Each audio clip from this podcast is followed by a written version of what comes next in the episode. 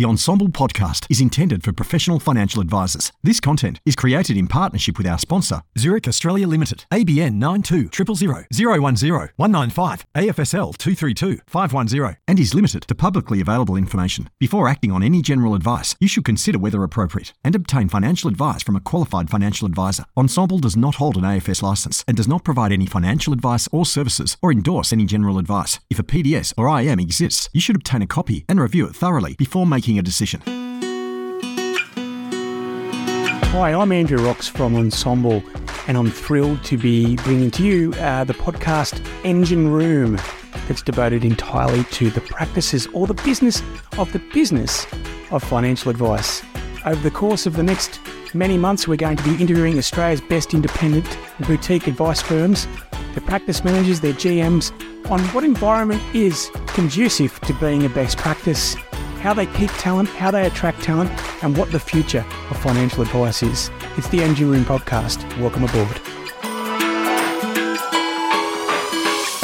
Zurich is proud to be supporting this episode.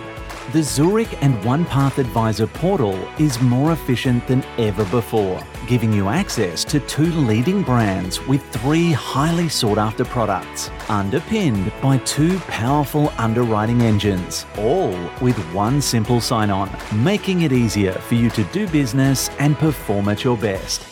Hi, my name's Andrew Rocks, and welcome to the Engine Room podcast.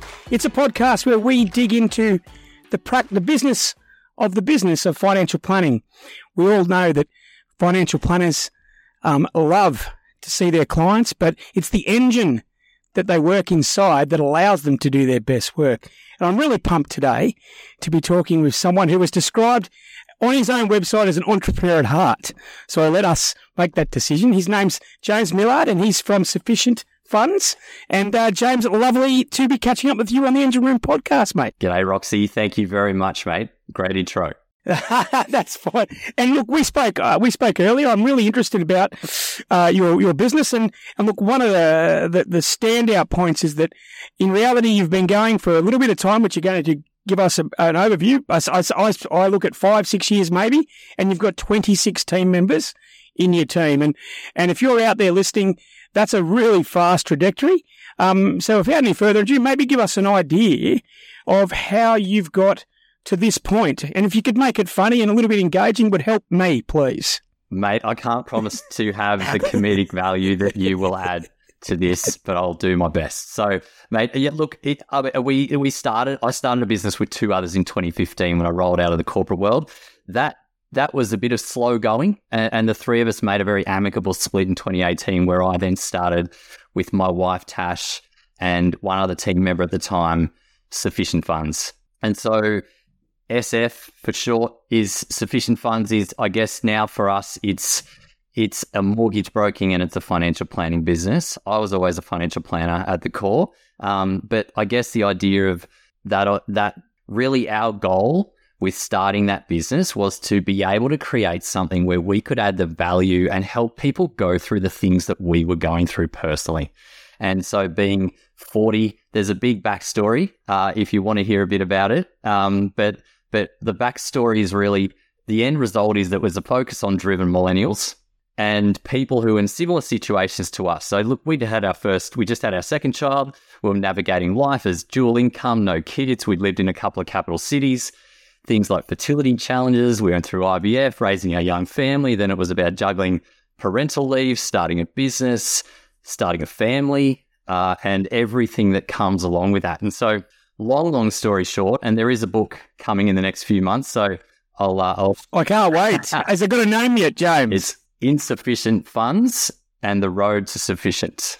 Okay, so there's a play on many words there. So, um, but what what just stood out then is, is that's a that's a relatively uh, kind of a noble noble a noble pursuit is to to have the self awareness to identify your own life's ups and downs and problems and struggles and then to focus or dedicate your professional career to help others exactly like you. Is that is that sort of how you've you've got? Really, for us, it was I was working with clients who had similar challenges, and I could see there was such a big opportunity there. And and for us, the end result is how do we make a connection between life and money? Because for the young millennials that we're working with, life's far more important. Money brings a whole lot of challenges, and and it's really how do we help that that second part facilitate the bit that's more important. What are all these things? And there's a huge story there for everyone, right? And you know, I guess for our story, if you go to insufficient funds, this is way way back. But I was at uni. We were, um, you know, I was I was fortunate enough to be doing an exchange in Canada, and uh, one of the boys pulled out an ATM slip, insufficient funds the name. We couldn't start a band. We had no talent there, so we ended up we we printed a bunch of trucker hats and t-shirts, and at the same time had bought an old Chrysler LeBaron. So we had one of those old wooden station wagons, wooden panelled station wagons, and we kind of lapped the states selling these out of the back of the car, so to speak. Look, our dream was to never work a full time day in our lives, cash in, sell it to to you know do do what Billabong did and, and sell it off, or Hurley did to Nike and sell it off for sixty mil and and move on. But, you know, life got in the way. We, you know, we are back at uni, we finished our degrees, we put our sensible shirts on and, you know, got our full time jobs with our ties and, and went from there. But I guess insufficient funds at the time, and I'd been blogging a lot about this in, in more recent years before starting the business, was I guess it never lost traction. The core idea of there, you got this tiny little movement, but for us, it was a bit about having no money, but being able to do something with it. And then sufficient funds now is really looking back on that and going, well, we learned a hell of a lot during that time. And, and how can I maybe build something around that with the, the money nerd uh, that I naturally have inside me somewhere? there's nothing like quite like it back in the day um, when you'd uh, you'd be at the ATM and the, the, insufficient funds would come out, and then you'd act like the money was coming out because you didn't want the people behind to realise that you just got the pink slip. And I think today with the tap and go, it's the anxiety that that people have that the little red cross is going to come up. So I'm not sure, but that's that's one of the most sort of interesting uh, um, ways or, or, of designing your, your company name. And I'm sure that resonates um, with a lot of your clients and your team members, James. Big time. And, and I guess the team all says it in their own ways. We're all living our own version of sufficient funds. And, and, you know, we can talk about how we, our advice process and how that links in and, and the steps that we take there. But, um, yeah, I think, uh, you know, in terms of the backstory, we, we're not here without some, you know, some incredible people, but I guess more than anything, it's the it's the advice community, and, and we all know this, and this has been said a hundred times. But you guys, what you're doing with XY and Ensombl and facilitating these conversations, the best thing about the advice community is everyone's willing to share. We're all competitors, apparently, but uh, you know you don't really see that showing up in day to day. And if you had to ask someone a question, they'll give you the answer, and, and you know this is about ideally ideally giving back. So there's some motivation there to, for, you know, we've got some huge potential here as an industry, as a profession, and yeah, let's make it happen. Yeah, exactly. And I think, you know, the, the notion of competitors really only exists when you've got a finite number of clients. But um, I've never met a financial planner in the last five years um, who's worried about obtaining clients. They're actually more worried about can they deliver the things that they, they want and they desire, and can they do it at, at a price that's both affordable for the client and also palatable for your team and your staff, which is, you know, the whole reason around talking about the, the, the, practice management and how you actually build that deliverables. Now, I'm reading your website at the moment and uh, you've got a little comment. Who who the bloody hell are we? Which is a you know a classic Australian uh, tourism ad. Um, lap shot, lap, laptops and t-shirts. Um, and you said you shook the shackles um, of the corporate world. So you, you very much have that feeling that that you're working that you're very aligned with the target market and just repeating the target market millennials. And when you say millennials and the age of 40 it really does date everyone on this on this call. Um, it's uh, I'm not sure where we are now. I'm a father of adult children but um, yeah it's uh, the, the, the CEO of, of um, Ensombl Clayton is a is a millennial and he's, he's like well what happens when you become a middle-aged millennial? What's the tagline then? I know and we're I, have probably got a couple of years on Clayton, I think, and uh, especially with the, that beautiful baby face, he still seems to be able to hang on to. But um, we can edit this later. We'll cut that out. Yeah, hundred percent. so, just just changing gears. Um, when you were doing your journey from corporate um, into into advice, and then and you, you you started, and then you had a, and then you've you've repivoted. Um, was there any sort of uh, events? Or motivations that shaped you, shaped you, your thoughts other than the, the cool backstory of the name? I think one thing is the the ongoing challenge we seem to have as advisors as a as a as a group and the fact that everyone put, brings together um, there are no, there's no doubt. I mean, everyone knows this, so we don't have to dwell on it. But the the challenges that have been around, but but what happens there is it actually forces you to be really good at what you do. And uh, on top of that, I think for us, the fact that we were working with young people, the the difference in my experience there, really getting stuck into this where we, you know, we'd made some really strong partnerships with people who were able to give us quite a got a solid flow of in, incoming inquiries is all of a sudden you realize that millennials uh, they they challenge you on value and you have to articulate it. And if you can't articulate value and get that across in that very first time you touch on on you know what you're going to do with them you've gone you've gone straight away and so and I've got two. I've got two questions to ask there. The the, the first one is, um, you mentioned you've got a, a, good flow of clients. I'd like to explore a little bit more about how you uh, uh, attract um, attract clients. Um, but we'll come to that that secondary. The, the second one is, um, yeah, how do you how do you and your team of twenty six articulate that value early on to quite sort of um, uh, not skeptical, but just quite inquisitive and very you know, millennials have the benefit of, of being able to cross reference everything. They're a generation that, that, that, that, you know, you're the third person they've looked at on the website, not the first. Um, so, so how do you articulate that value early on with the client relationship? So, really, just with anyone, it is absolutely about understanding what are their problems and what are their challenges. And the thing that comes up for almost everyone that we work with is there's a lot going on, and there always will be. And whether it's trying to buy the first home through to starting the family, through to the challenges that might come with that, starting a business, fluctuating incomes, private school and, and everything through that that core kind of 10 15 years that we're sort of going through and have been through career challenges and everything else there's so much there that everyone we talk to has something or everything uh, you know going on there and and I guess the idea there is for us if you can really get clear on what is important to you, what matters, then we can help you build a financial plan that actually links your money decisions to that. And once you understand that you're investing for the right reasons and it makes sense, and if the market tanks tomorrow, it has no bearing on the outcome of this, this, and this, and that they're the ones that actually matter, then the rest of it falls into place and you stay on track. So, how do you get these clients? So we've got um, so a couple of things. So we, we do have a really good, strong. We're probably on a forty percent referral basis. So every, every clients great. have a great experience, and that's that's that's up there for us. Our two main sources of leads come from two big podcasts. So Glen James, shout out to Glen and My Millennial Money. She's on the Money, Victoria Devine. These guys are doing an incredible job. I guess waking people up to Absolutely. this ability and ability to really take control of their finances. So the types of introductions that we get from people like this, they're they're engaged already and they know what they don't know, and they're yeah, asking. And there's questions. probably a good chance that that they've listened to quite a few of of uh, the guys' podcasts, um, and they're starting to form and. And maybe do a little bit of that, that, that formation of ideas even before they get to you. And as you've just intimated, the best thing is they know what they don't know. Um, yeah. And uh, both of those people, um, Victoria, um, um, uh, with the she, she's on the money, and Glen and his team, um, have made a real fist of actually going out to the general public and promoting. Um, you know, basically get to get your act together. Um, which and, and so so you then have worked with them as an execution partner for people who make further inquiries. Is that right?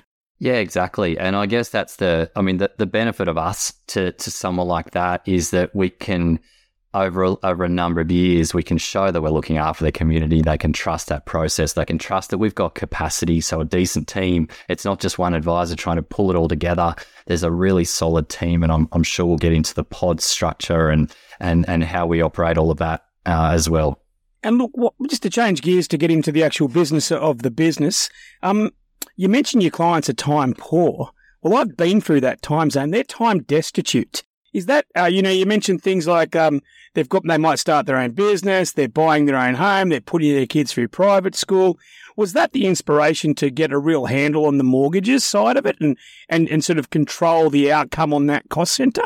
Yeah. I mean, look, going back, going back some time, I, I worked in a business where we did everything and mortgages was part of it. So we started that naturally. Uh, and I was trying to be a mortgage broker as and a financial planner at the same time, and that worked until we got to a certain level. Uh, I'm glad I'm not doing that anymore. But we, you know, I brought in Randy, who I was lucky to have worked with prior. He runs the mortgage broking side of the business. They've got three brokers there now and good pod structure around it, um, and that works incredibly well. But yeah, back to that, the outcome for the clients is I mean, I mean, we're seeing it right now, right? The, the, refinance market is insane, but it's also being, we're talking to so many people who haven't quite bought their first home and just having a sounding board and saying, well, what does that, what does that look like? And what do I need? And how do I approach that? Um, the, the two sides of the business, planning and broking, just work so well together. Oh, look, um, um, you're preaching to the converted with me. It's been the genesis of, of my one. I always thought that if you can, if you can save them, if you can get the best quality life insurance, at, at, at the best quality price. If you can get the efficient frontier of what they pay in mortgages, um, and you can assist them with a, you know, either an in-house or a quality accounting referral, and the client ends up with, you know, five to ten thousand dollars extra per year, it becomes an easy sell to say, well, I would like to charge a fee for my services to then make you money as well. Yeah, and and on top of that, I think that you know the the common misconception with millennials is they're not willing to spend money, and that's rubbish they'll they will absolutely throw money at something if they can see the value in it, and and that's the key. You got to create that, but um, yeah, we we get paid for what we do. That's very important. So you mentioned um, you've got a couple of mortgage brokers, but maybe maybe give me an idea of um, how you arrange your business uh, to complement the, the the articulation of how you want to service your clients. Yeah, so so we've got that we keep the two, they're two separate entities, broking and planning. From a planning perspective, we have the advisor that's obviously the key relationship holder and the provider of advice. But that's really all they do. Uh, and and this had stemmed from me trying to not do anything that I absolutely shouldn't be doing because I get my dirty mitts on things and I break it. Um, it's I need to step back and focus on that, whatever that might be. And it's no longer you know one on one with clients as much as it was. Um, and and now we have the good advisor and a, a, pod structure around that advisor. So the key, our key for advisors is they are relationship people. They have the ability to have conversations and they can engage and they can coach and they're, they're active listeners. Uh, we then have what we call an advice 2IC, is more like an assistant advisor, or associate advisor. They may be doing uh, the PY and working towards it. They may not be, may already be qualified as an advisor who uh, and just wants to work more in a support role, but also maybe service some of the ongoing clients. We then have two admin in that one pod. Uh, one's for onboarding, everything up to getting through the presentation of a plan. And then the other one is for implementation. And so that's applications and seeing it through to completion there. And then we have a paraplanner, we have a paraplanning team uh, that we share between the pods. Um, and we're working on how that kind of fits into that exact structure. But they're all internal. We used to we used to outsource a lot of that stuff, um, but now internally. When I say internal, uh, half the teams in the Philippines.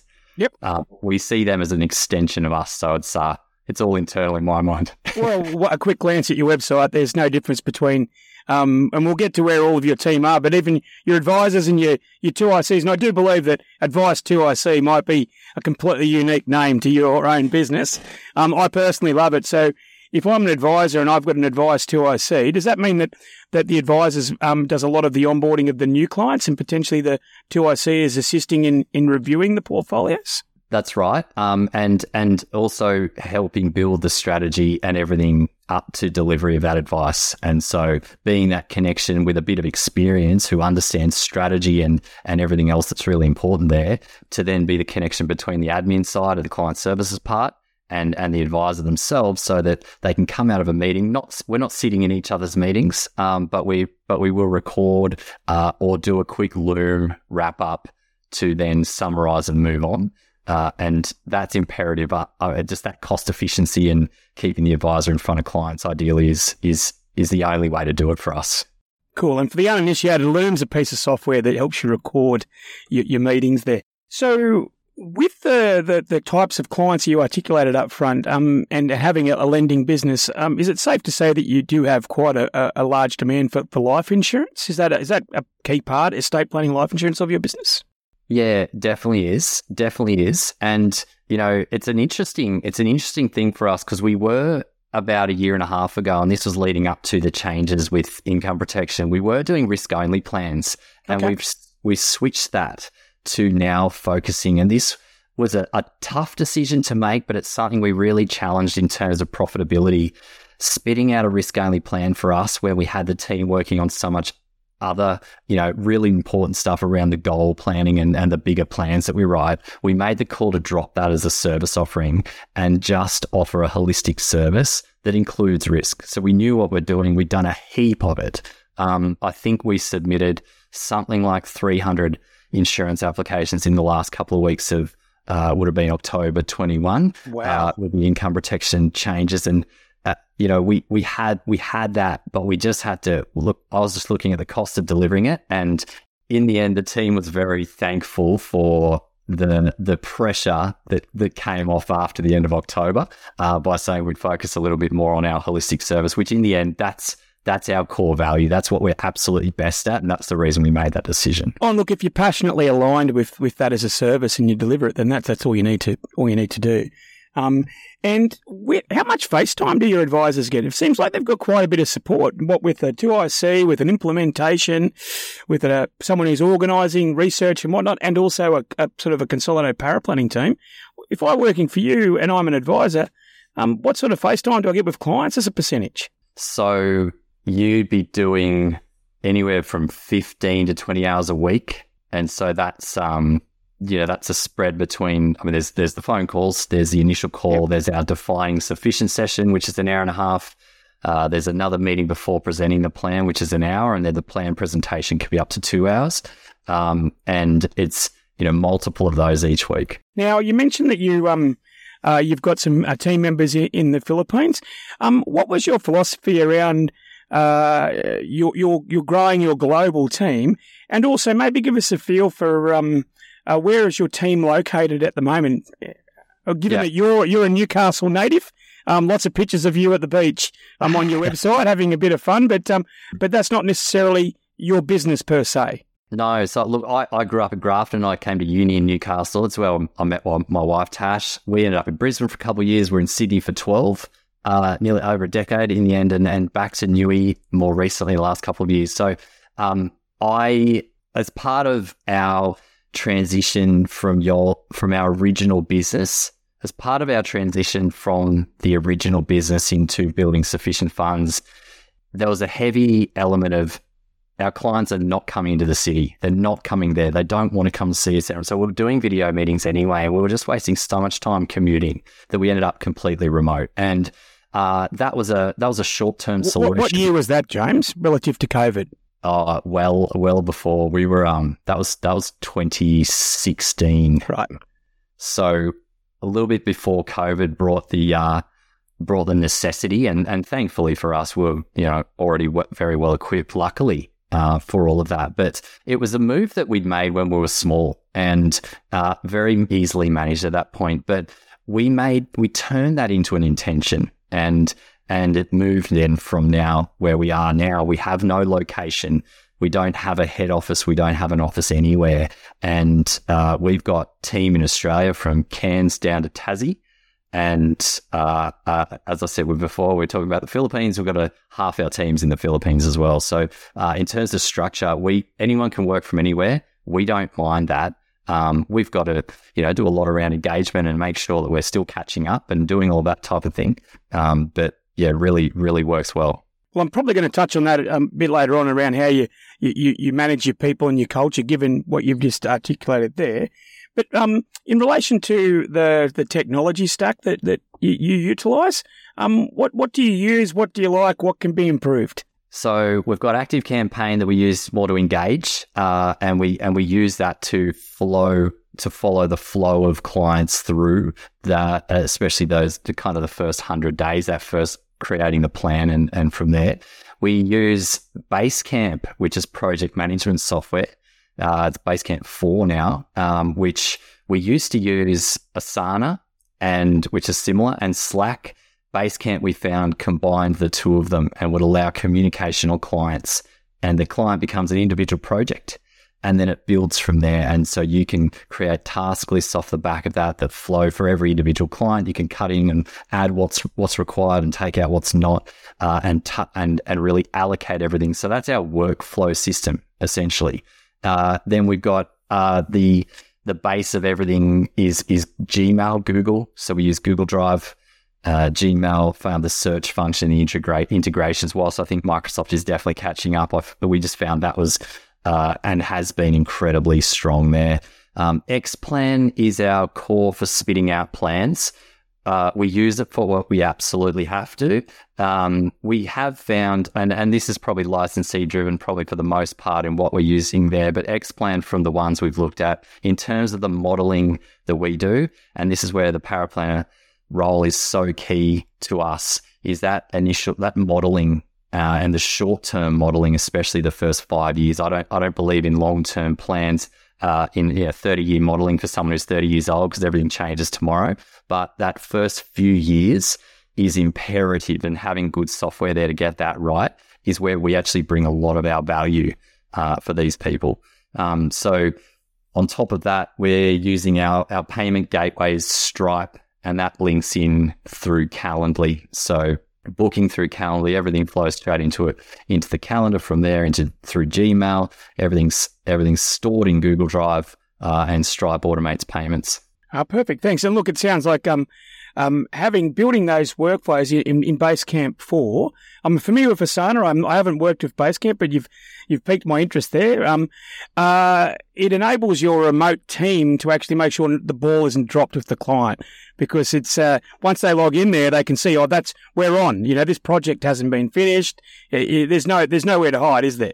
That's right. Yeah, it's it's very it's very good. It shows everyone's activity. It shows what they're working on. It's one of those helpful ta- helpful items where you're talking about a remote team. They could be literally anywhere. Um, so we can see what they've done today. We can see what they did yesterday. We can see what's still outstanding. Uh, so that's really important. And do you, um, in relation to your mortgage broking, do you run the full financial planning process and then refer them into the mortgage broking business, or is there a level of integration there? there's a level of integration. It really depend on the client. I mean, there's sometimes we're having that initial conversation. There's like straight away, we need to save some money and we've got a mortgage and you, you know, you just ask the right questions there and, and send it straight over. Um, if, if it generally, I would say it's better to run through the process and make the referral after or the inter- introduction afterwards. Um, but it can go both ways, of course. And, you know, one of our, our challenges that we're still working on, but I think we've got a lot better at it since that change from risk only offering to dropping that was was now it's a it's a more difficult conversation for a mortgage broker to introduce an entire financial plan than it is to just say, hey, you got a debt, you need to you need to cover that. Right. Um, so that's a work in progress for us, but we we are seeing we're we're, we're educating the the brokers really around the value of what we do, uh, and and that's the starting point. If you can have a conversation around that, for the most part, that's that's the key. And look, the when when you're actually now um, doing people's overall goals, do you do much investments? And if you do, do you have a uh, do, do, do you run your investments in portfolios? Or just give us a bit of a feel. And is there any platforms that work for you that you like dealing with? Um, yeah. Go for it. Yeah. So our, our licensing has always been fairly uh, open, fairly platform agnostic in terms of that. So we've we chose Netwealth a long, long time ago and just haven't haven't found any need to leave. Uh, the the support we get through the BDMs like Rachel Colligan are insane. Uh, it's really, really helpful. Um, um, and that that goes for any BDM that or you know jumps in. There's so much value that they can add when they do a good job and when they're receptive. So yeah, massive shout out to people like Rachel, um, people like Bez from Neos. Uh, they do an incredible job. We're, we're very open to using all sorts of different insurers and, and investment products that we absolutely do. Um, but sometimes the cream of the crop rise to the top with the with the service delivery, especially, and they're very helpful. And that's the I guess a key for us to be able to continue doing what we're doing. Um, in terms of investment approach, we we like to keep it simple, but we can dial it up when needed. And so, in ter- my my personal view on this is your behavior is going to, especially for the people we're working with, right? They don't have $5 million and it's not managing that to beat the market. It's about someone putting more away on a more regular basis and understanding the impact of that. And so the outcome is often it's an index type scenario or it might be a core and satellite. Um, the fact that we're not we're not, um, you know, we're not placing huge value from a client perspective on that because we're not telling them, look, as stockbrokers, we're not trying to beat the market. It's just literally about placing in something that's appropriate and reviewing it annually. We we we still have that as a fairly manual approach in terms of we have a good set of uh, the kind of satellite funds that we like to use, and and then focus more on the core side of things for the most part. Oh, and look, your your your people are going to contribute to wealth. Um, their contributions are, are, what it is, and you really need to have that that that discipline, or or get them to have that discipline, and they do that by trusting trusting your process, and and also by really buying in to the process and the vision and the goals, etc. Because people need a reason why. They also need it to be easy. Um, you mentioned that that um, you've got time poor people. The tech stack that you've you've intimated from Stripe to Calendar, you're reducing friction at every possible point, and and you've removed uh, commuting. You've removed friction for as many places as you can. And I'm sure in five years when we do this again, James, you'll have, you'll even have further articulations, and almost all of them will be to make the the life of the client easier for them to to achieve their goals, rather than, as you said, you know, beating indexes or whatnot. So, um, when when I'm talking about your actual team, and I did start this podcast by saying that building to a team of uh, 26 people in, in in a handful of years is quite an achievement.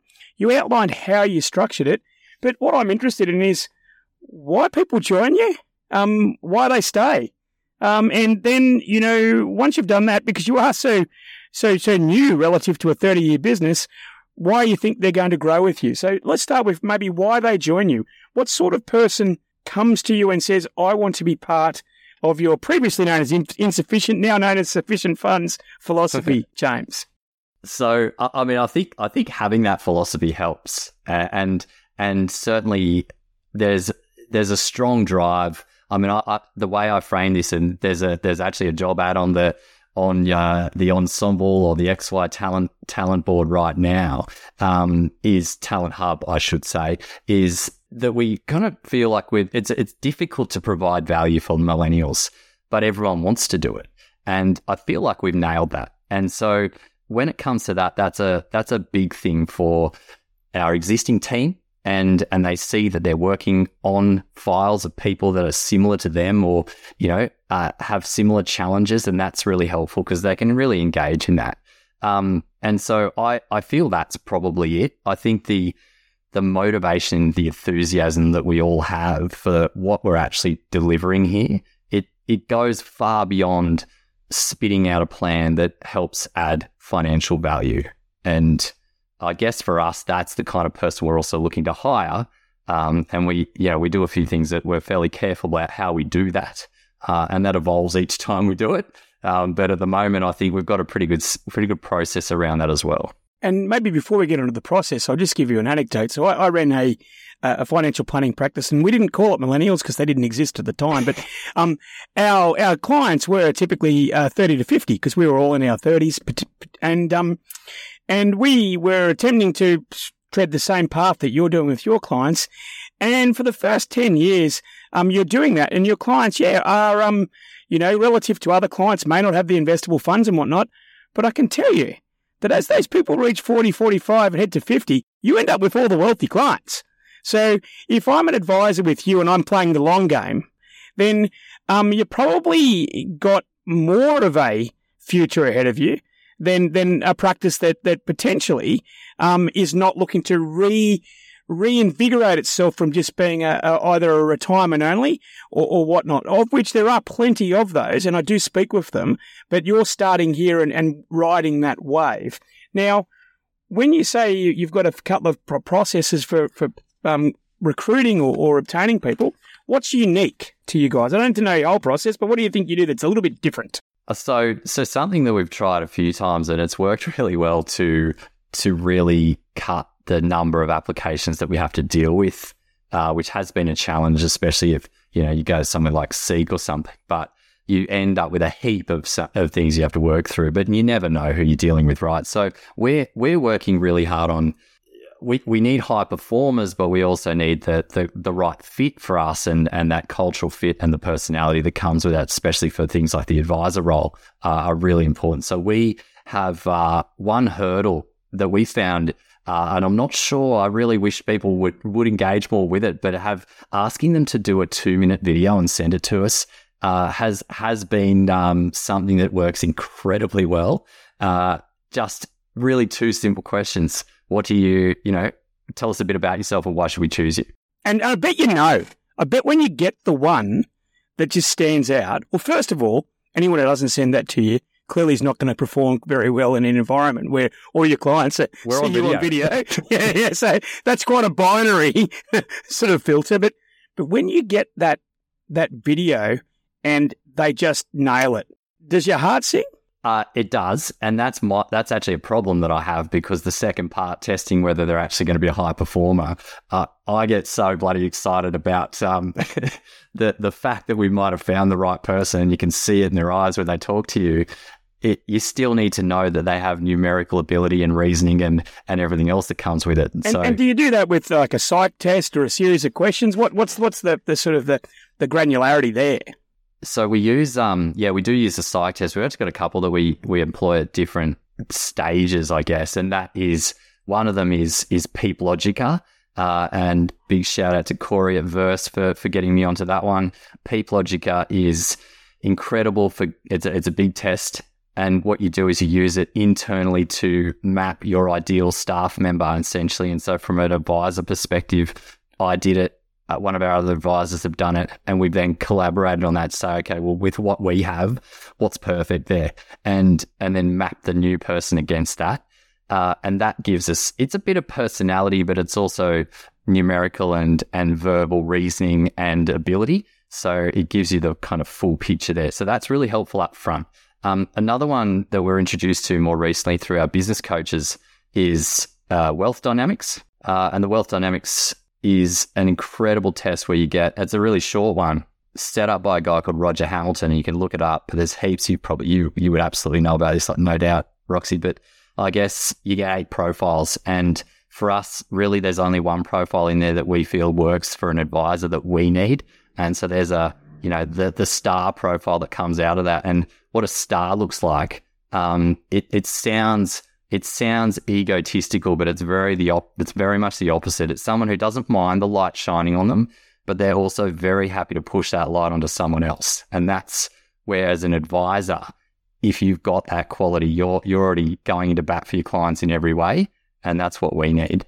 Um, we don't mind. Uh, we we use the Clifton Strengths Finder as well, but that's not an intern. That's not a hiring process. That's more of a you know longer term team engagement. Where does everyone fit and making decisions around that. Uh, well, that look, and I, I probably bored people with this comment of you've got to hire slow and fire fast.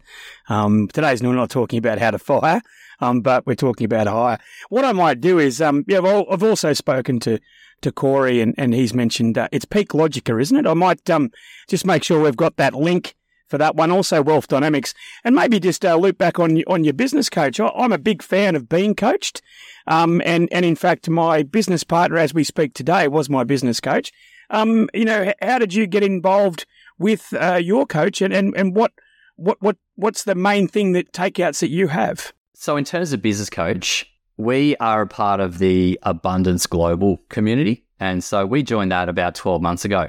Actually, off a, re- a reference from uh, our good friend Ben Nash, and um, we, you know, we, we saw them as a great team run by a really good guy, David David Dugan, uh, who's done a lot of work on himself, but then turned this into an incredible business that they then use to grow businesses and and they deal with everyone. They work with everyone, so you get a bit of everything uh, in terms of that. So we went through what they call their accelerator program.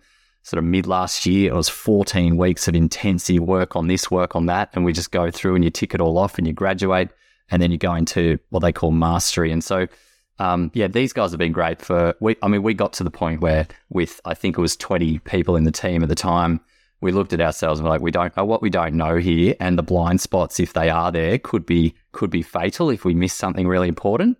Uh, so we we need to really engage a coach, and we had never done it before, and that was a that was a big leap of faith, but it's so far so good. There's probably a few organisational structures here, uh, changes at play. Um, you know, this is an engine room podcast and, and you mightn't have realized it, but you did disclose that you're, you're seeing less and less of the client. So in many respects, you're also stepping into building the business of the business and where you have potentially had your blind spots. You probably didn't know that you've now engaged a coach who is more than likely making sure that you're articulating your strengths and making sure that everyone's working at their best and highest use, which which probably help you lead to to um you know ditching the the risk only and doing the holistic plans and the whole thing. I can see you nodding, but remember this is a podcast. You can say yes, Andrew, if you want. I, know, I just don't want to, I don't I don't want to interrupt because you're so.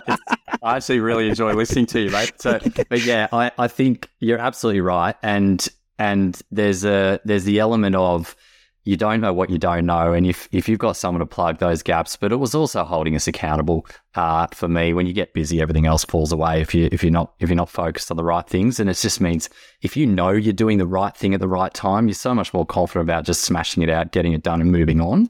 Uh, and that was the biggest thing for me. And you've talked about your, your how your team members are arranged, the tools they've got, the type of clients, the fact that there's just a river of opportunities for new clients coming in. But how do you how do you arrange? You know, what are your meeting rhythms with your team?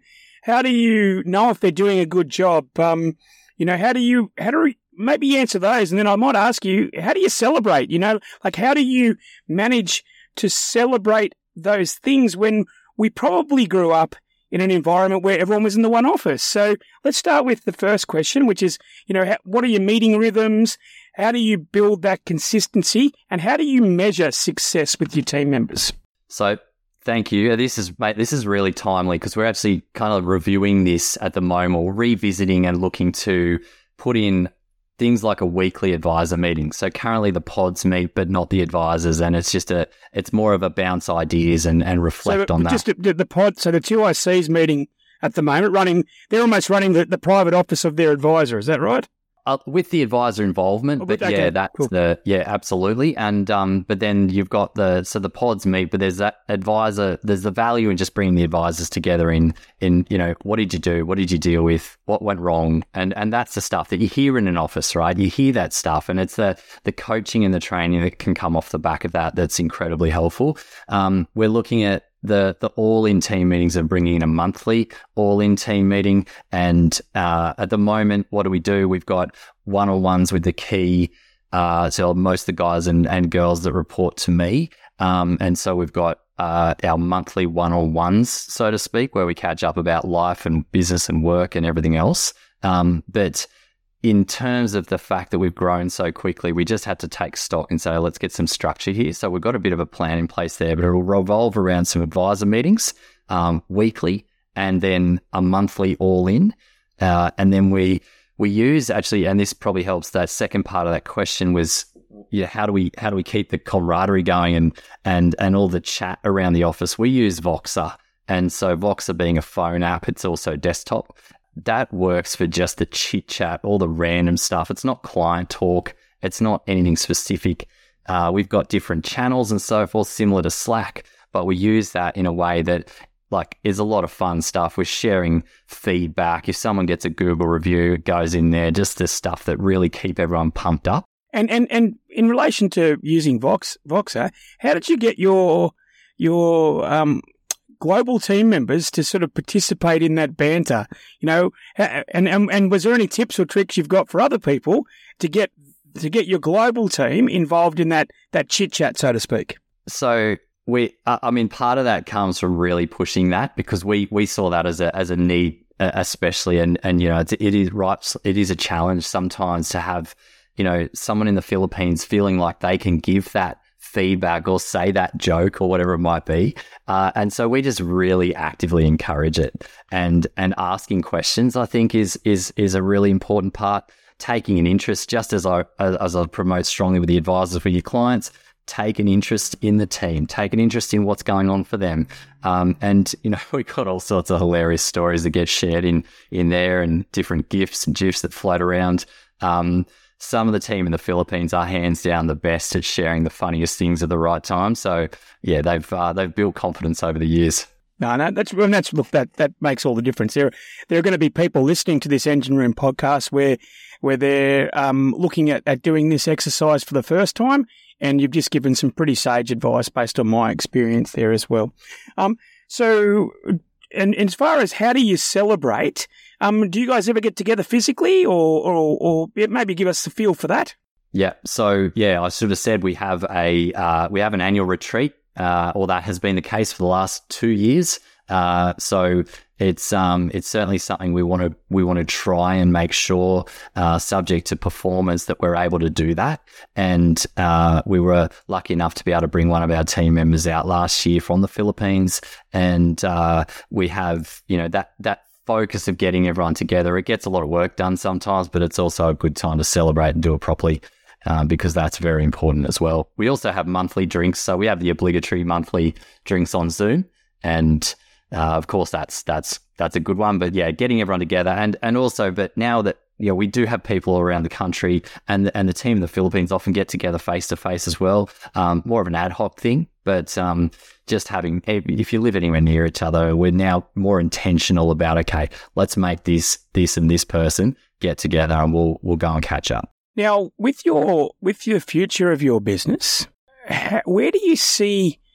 So I'll frame this question in two parts because you're clearly going through a journey from someone who was a business writer, you're now coached, you're building out operational things, you're potentially putting the jigsaw puzzle in place with people, with the deliverables. You've done quite a lot of good things, but where does your business go from here in the next five years? And then the other part of it is, where do you see, hence, the future of the practices in financial advice? Okay. So, I mean, look, we've got a, we, just stopped it to kind of through the business coaches, we started to try and create this idea of a 10 year vision for us. Uh, and that is a long way away. It's very difficult to do. That was quite a challenging exercise. But, you know, what came out of that is set the goals so damn high that then you can put the fence posts in place and join the dots and and do it in a do it in a methodical way. And so I'd encourage anyone to really get stuck into that idea of just getting crazy with your vision and think about how big could it possibly be? The, uh, old so, big, big, hairy, audacious goal is one of the lingos, isn't it? That's right. And and so that that idea, you know, a grand vision or whatever you want is it, it's it's really for us. It's completely dominating financial planning and mortgage broking for millennials, for driven millennials. And uh, those are the ones for us. It's people who want to seeking. They're actually out there to define, achieve, and reach beyond sufficient funds. Is is how we frame that. And, you know, we see the more value we can add and the more bells and whistles around that service eh, is is the ticket to that. And at the same time, scaling to the point that, you know, I, I guess, you know, to take a step back from that, we set annual two and three year goals that we're sharing with the team now as well in terms of revenue and client numbers and so forth. And so those are the those are the kind of short term build momentum. And then if you know we're gonna we're gonna hit the biggest stuff in ten years time. We've got to we've got to hit one and two and three in the first place and and move from there. So when when it comes to the industry itself and and where I think practices need to go, it's it's very much about embracing tech. It's very much about realizing that you know that traditional SOA, which may no longer be necessary, uh, is is going to be something with that merger for for the SOA to, and, and the use of tech to really bring that alive for clients. AI we're seeing now is already already completely changing the way people can create content and and have conversations and and all of that. And obviously we know that's going to completely blow the world up in a positive way, ideally, in the next few years. And I think it's very important that we all as as practice owners, but anyone in the business is involved in just understanding that type of thing. At its core, really making sure you provide a relevant offering to the people you work with best. So it's fair to say you've targeted your clients, but you're also targeting your team members. So what's the type of team member that you would like to have service your millennial client base? Because in case you do rewind this podcast, you did use the word dominate which is a pretty, pretty definitive and, and aggressive word, which I loved. But so what does, what's the ideal team member look like? Not just because your, your, your current one's going to be listening, but, but, you know, we spoke earlier, you're in the market to grow people at any part of your team, any any facet of your team. So, what do they look like? So, I mean, the job ad right now uh, on your platform is is out there for advisors, and and we're keen to hire one or two uh, as soon as possible. But like you said, hire slow. Uh, put everyone through the right hoops. But in terms of what we're looking there at for there, it, it really is emotionally intelligent humans. It's people who can connect, and and that goes for anyone in the business. We want we want because you have to be able to work remotely. You've got to be able to have those conversations and be able to understand how people might take what you say uh, the wrong way if you say it in a certain way. And it's that idea of emotional intelligence as well as the intelligence that comes uh, you know, ideally with someone working in the financial planning world, we need smart people. Um, and that's where those profiling tools really helpful uh, in in terms of what we're looking for there. It's it's enthusiastic, motivating people. They don't. We're we're all pretty young, uh, and I, I, mean, my clients and, and, a lot of the team would call me old, uh, but but we're not we're not against hiring someone who's who's more senior than I might be um, for the fact that they'll bring bring something slightly different to to what we're offering at the moment. Uh, the core and the key there is they have to understand and want to relate and work with the people that we're working with. Uh, and so, yeah. So I think when, when I, I asked you to sort of the practice the future, I think you've reiterated what quite a few of my guests have said, which is um, being very clear at, at the, the target market you're after um, and making sure that the, the operational business that you've built um, complements that target market. I think the concept of a, of, of, of a jack of all trades or, or a general store in, in financial planning is very hard to price. It's very hard to attract and retain the talent.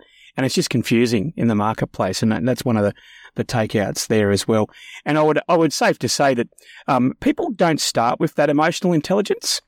And one of the, um, the upsides of being involved in Ensombl is that, that we see people grow in, um, in, in their peer to peer. So not just do you have the ability to to craft your advisors talking to other advisors and paraplanners, but they've got that ability to talk to other people. And as you intimated up front, there's no no competition there. It's been one of our more more, more satisfying things is seeing.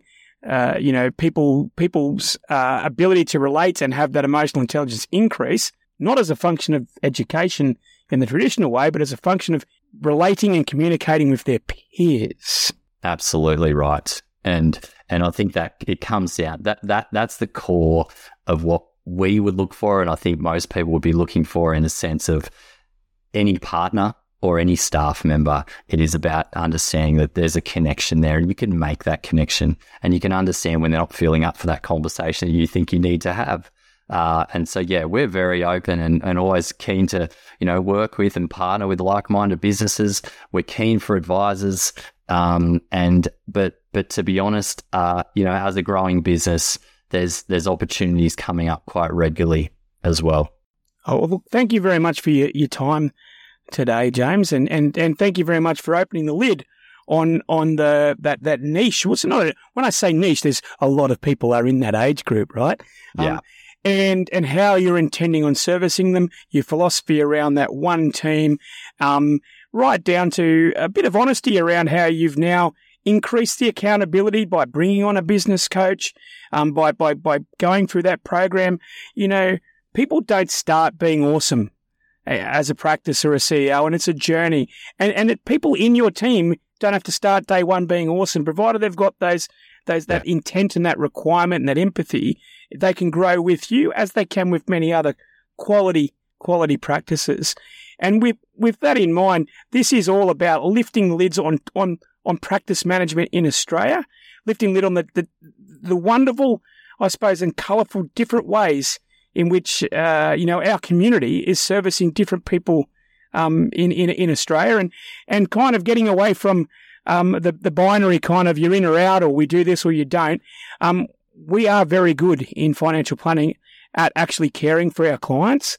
And by building a great quality engine room, it gives our advice community the opportunity and the air to do their best. Um, with that in mind, James, look, thank you very much for your time, and I wish I wish you and Sufficient Funds all the best, and I hope that I only have a handful of insufficient fund things come out of my ATM um, for, if, for, the limited amount of time that they'll exist in the future. Absolutely, Roxy, mate. Thank you so much to you and the whole Ensombl crew. Thanks for having me on. I appreciate the call up. And yeah, I hope that's been helpful. And yeah, you guys are doing some amazing work. And if you want any details in relation to to uh, the sufficient funds business, there'll be links here. And and as uh, James has already pointed out, he's he's got a, an active uh, an active ad out there for people as well. Look, have a great evening, James. Take care. Thanks, mate. Cheers.